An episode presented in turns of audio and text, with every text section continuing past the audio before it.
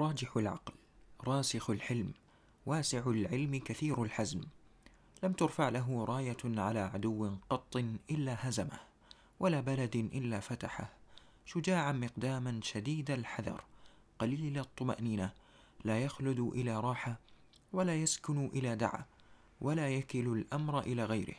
كثير الكرم عظيم السياسة. السلام عليكم. هكذا وصف ابن حيان صقر قريش عبد الرحمن ابن معاوية ابن هشام ابن عبد الملك الملقب بعبد الرحمن الداخل. دعونا نبدأ الحكاية من تلك الغرفة المظلمة في العراق وعبد الرحمن ذي التسعة عشر عاما يدخل عليه أخوه الذي يصغره بستة أعوام فزعا خائفا. يرى الرعب في عينيه ليخرج عبد الرحمن من الغرفة ويرى الرايات السود قد أحاطت بالمكان. لقد وصل الطلب. يأخذ عبد الرحمن بأخيه ويهربان حتى يصل ضفة الفرات والطلب ما يزال خلفهما يرميان بنفسيهما بالنهر محاولان الوصول للضفة المقابلة. يصلان منتصف النهر والإعياء والتعب يكاد ينال منهما. وإذ بالجند الملاحقين يصلون إليهما ويعطيانهما الأمان بأن لا خوف عليكم. لن يصيبكم ما تكرهون فارجعوا. تفطن عبد الرحمن لحيلتهم وشد من عزم أخيه للمتابعة. حتى وصل إلى الضفة المقابلة يلتفت إلى الخلف باحثا عن أخيه وإذا به أمن للأمان وعاد مسلما نفسه. لم يرحم الجند عمره ولا اخضرار عوده. يأخذون برأسه ويقتلونه بعد الأمان وأمام نظر عبد الرحمن. استطاع عبد الرحمن الهرب من الطلب حاملا معه همه وحزنه تاركا أهله وأرضه ووطنه. بعد أن كان حفيد الخليفة بات مطاردا مطلوب رأسه لا يوجد على الأرض مكان يلجأ إليه.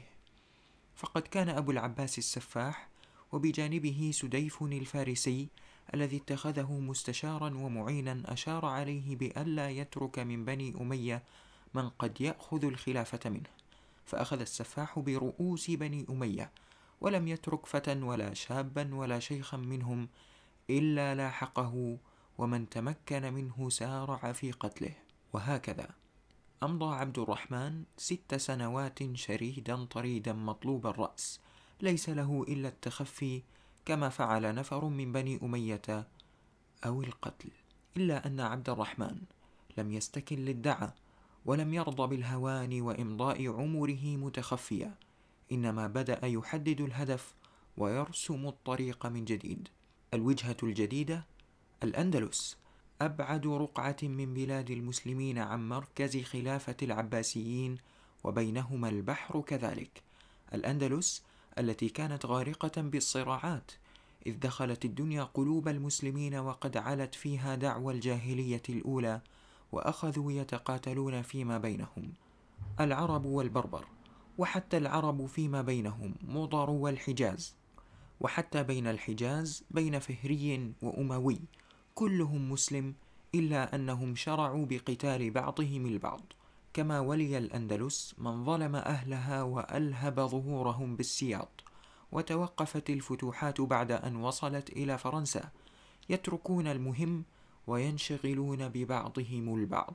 وفي ظل هذه الظروف وجه عبد الرحمن طاقته لجمع الفرق المشتتة وجمعها تحت لواء واحد وراسل الفارين من بني أمية طالبا المعونة والمدد ومحاولا جمعهم من جديد.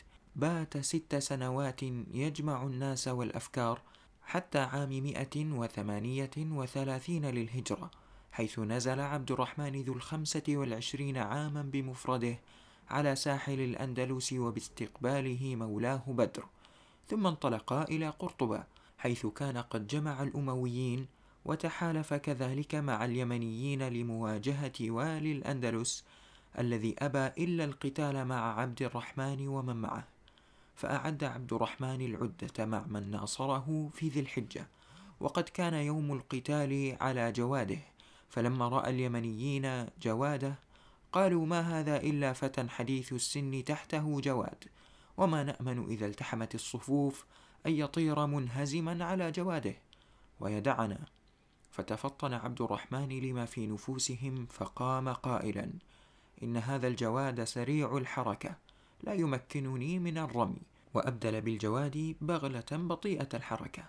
فأقر اليمنيون بأن هذا مسلك من يريد البقاء والموت في المعركة لا الفرار فتثبتوا معه وهذا من دهائه وحكمته رحمه الله. ودارت المعركة بين الطرفين بما سمي لاحقا معركة المصارى. وكانت الغلبة لعبد الرحمن وجنده وفر نفر كثير من جنود والي الأندلس وهم جيش عبد الرحمن باللحاق بهم إلا أنه منعهم قائلا لا تستأصلوا شأفة أعداء ترجون صداقتهم واستبقوهم لأشد عداوة منهم وإنما هذا لفهمه الواضح للعدو الحقيقي وهم النصارى الذين أحاطوا ببلاد الأندلس من كل ناحية وباتوا يتناهشونها شيئا فشيئا. ومضى عبد الرحمن بعد نصره حتى دخل قرطبة فسمي عبد الرحمن الداخل لأنه أول من دخلها حاكما. وأخذ عبد الرحمن الداخل بعد ذلك بصبر شديد وأنة عجيبة يراود الثورات القائمة في بلاد الأندلس الواحدة تلو الأخرى.